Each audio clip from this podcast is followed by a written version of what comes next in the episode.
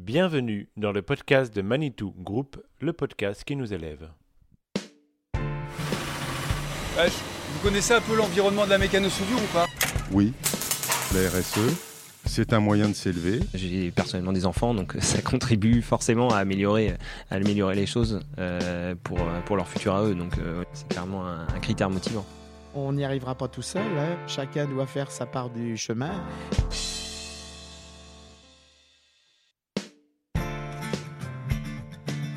Bienvenue dans le cinquième épisode du podcast du groupe Manitou dédié à sa RSE. Dans cet épisode, nous nous intéresserons à la façon dont est perçue la stratégie RSE en interne. Quelle perception ont les collaborateurs à l'égard de cet engagement? Comment et pourquoi s'y associent-ils? Et enfin, qu'est-ce que cela apporte à leur métier et à l'entreprise? Pour répondre à ces questions, nous allons rencontrer Emmanuel Aubray dans son centre de production des machines Manitou et Hélène Bourdin, responsable RH. Bon voyage dans le cœur du réacteur du groupe Manitou. Bienvenue dans l'atelier euh, du centre de production mécano-soudure. C'est là qu'on fabrique euh, nos châssis et nos flèches pour nos chariots télescopiques. Là, on entend crépiter la soudure. Euh, c'est un vrai savoir-faire chez Manitou. Donc, vous voici bien équipé avec lunettes de sécurité, bouchons, chaussures de sécurité. On arrive devant l'espace de communication et je vous invite à, à rentrer.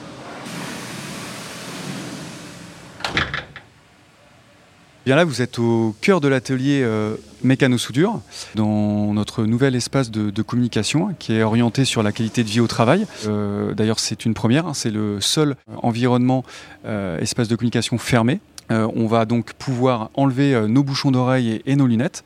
Euh, vous allez retrouver dans cet espace d'une donc euh, vingtaine de mètres carrés, eh bien euh, nos éléments classiques hein, de, de, sécurité, qualité et production.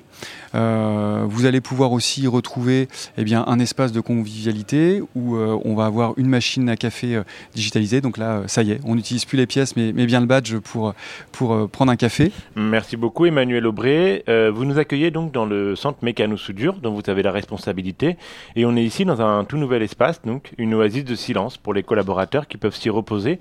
Cela entre dans une démarche de qualité de vie au travail. Est-ce que vous pouvez nous en parler?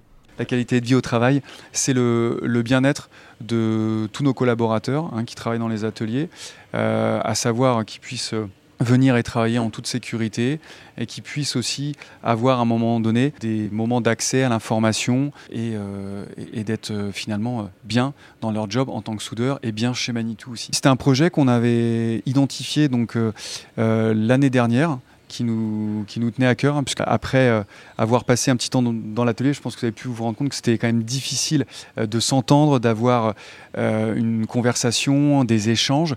Et, là, ben, vous voyez, on est dans cet espace de communication au cœur même de l'atelier et on arrive à, échanger de manière beaucoup plus fluide, donc de pouvoir donner un, un, vrai moment de pause pour, pour nos soudeurs. Ça nous a permis aussi eh bien, d'avoir un, espace donc, climatisé et, donc de de pouvoir donner, on va dire, un instant fraîcheur à nos, à nos soudeurs qui étaient qui, qui, reste toujours un métier compliqué en, en, en période de, de, forte chaleur. Mmh. Et donc, euh, cette démarche de qualité de vie au travail, elle s'inclut dans la stratégie RSE du groupe Manitou. Et l'un des trois piliers, c'est justement les femmes, les hommes de l'entreprise. Vous êtes activateur euh, de cette RSE au niveau de la production, ça veut dire quoi pour vous? Alors tout d'abord, au départ, la RSE, quand on a débuté, c'était quand même quelque chose d'un peu lointain pour nous hein, en production. Mais à contrario, en fait, la, RSE, eh on en faisait au quotidien. Hein. On améliorait nos conditions de, travail, donc on, travaillait sur la sécurité, euh, on travaillait aussi sur euh, l'environnement, avec la, réduction, par exemple, de, de nos consommations de peinture. Et donc, euh, finalement, on faisait la RSE sans le savoir. Donc le fait d'être activateur RSE euh, s'inscrit finalement euh, dans une logique de, progression euh, de la RSE au niveau de Manitou. Mon rôle tout d'abord c'est de continuer à développer ces items autour de la sécurité, de l'environnement, du bien-être au travail. Preuve en est avec ce nouvel espace de communication.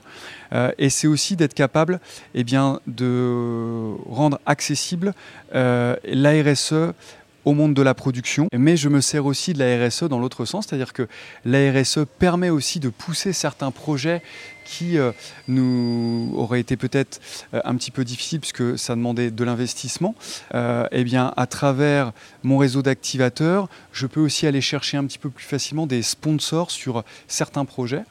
je vais en prendre un, deuxième, donc, qui est la fabrication d'un dojo. donc le, le, dojo, en fait, c'est un endroit en production où on va pouvoir former 100% de nos soudeurs, et, euh, que ce soit d'ailleurs CDI ou intérimaire, aux premières notions, aux basiques en fait, sur la sécurité. Hmm. Alors on a beaucoup parlé de sécurité, mais il y a également des euh, initiatives qui ont été prises au niveau ressources humaines. Est-ce que vous pouvez nous en parler? Eh bien, sur le volet RH, nous avons vraiment essayé de, euh, d'ouvrir et de rendre accessible le métier de soudeur à tous. Euh, on a euh, travaillé euh, d'arrache-pied sur nos, postes de travail pour les rendre vraiment accessibles à tout type de, personnes en, travaillant sur la partie manipulation.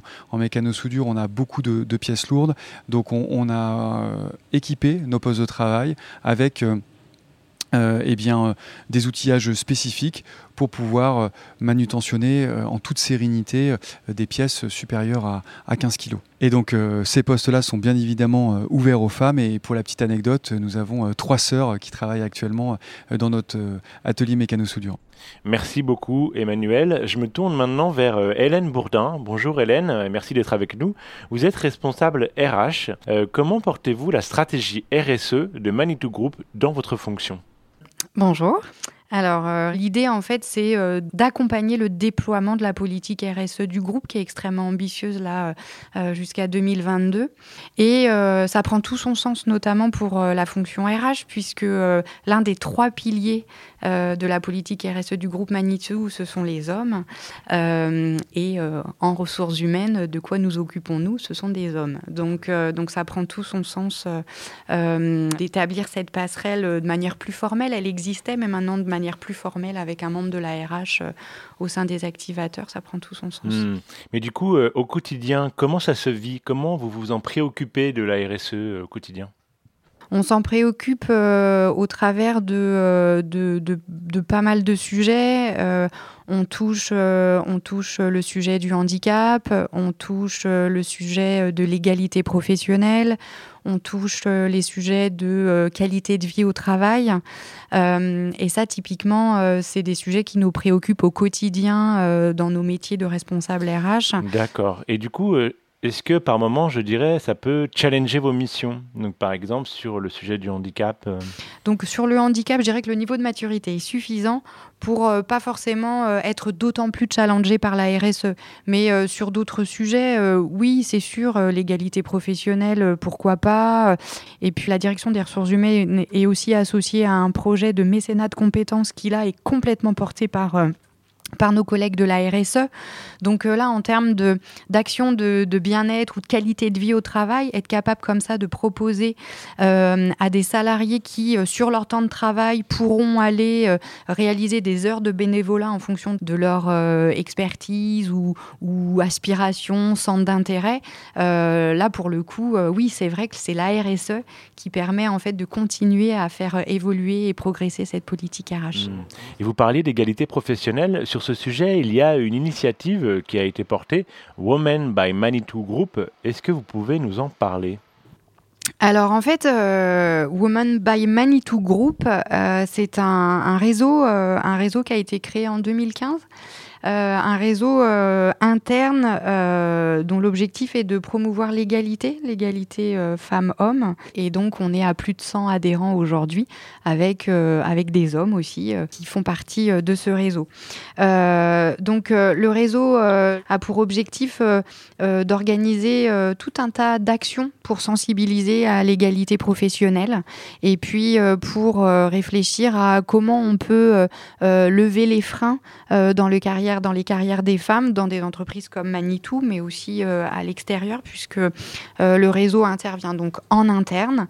Euh, le réseau organise des conférences, des conférences toujours autour de ces thématiques égalité professionnelle, égalité femmes-hommes. L'idée, c'est vraiment d'éveiller les consciences, donc des intervenants qui viennent pitcher sur, sur des exemples concrets, sur des situations concrètes. L'année dernière, il me semble, au cours des Elevation Days, il y avait eu du théâtre d'impro en fait sur ces thématiques-là qui avait été organisé par le réseau. Hmm. Et il y a également un programme, il me semble, de mentorat pour lever les freins à l'évolution professionnelle des femmes. Comment ce programme a-t-il été mis en route? Donc on a démarré avec euh, quatre mentorés, donc des femmes EES, accompagnées par des mentors de l'entreprise qui sont là soit des hommes, soit des femmes, souvent avec des, niveaux de responsabilité plus élevés dans l'entreprise.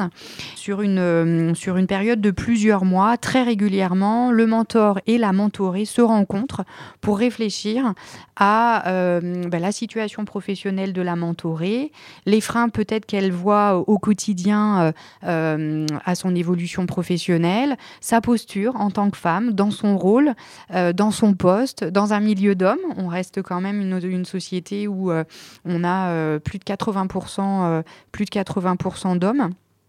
Et donc voilà, là on vient de terminer cette première expérimentation de quatre mentorés et bah, fort de ce succès-là, puisqu'effectivement elles y ont trouvé un réel intérêt, elles y ont vu l'opportunité de, vraiment de se poser, de se poser les questions, de prendre un peu de recul, de mettre un peu en, évidence comme ça des situations professionnelles où peut-être euh, en tant que femme, elles se sentent pas toujours euh, légitimes ou à leur place. Euh, voilà. Et donc et vraiment, l'idée, c'est de redémarrer avec. Euh, enfin, l'idée, c'est de reformer des mentors et de resélectionner des mentorés EES pour une nouvelle vague. Hmm. Alors, une petite question par rapport à votre rôle d'activateur RSE. Euh, comment le portez-vous en interne? On a l'impression que euh, la RSE et les RH sont intimement liés. Est-ce que vous confirmez cela? Ouais, oui, ouais, c'est vrai. Enfin, moi, quand je suis arrivée au sein de la communauté ou au sein des activateurs RSE, je me suis dit, bah, en fait, je faisais de la RSE sans le savoir. Jusque-là, clairement, euh, je ne faisais pas de RSE en conscience et ça n'était pas euh, ma préoccupation du quotidien. Je faisais mon métier. En tout cas, au début, euh, au début c'était un mot et puis petit à petit, bah, ne serait-ce qu'en étant là avec vous aujourd'hui et à, être en situation de devoir m'exprimer sur cette, ce lien entre RH et RSE, je, sens que, je, je, sens que je suis en train de prendre la posture.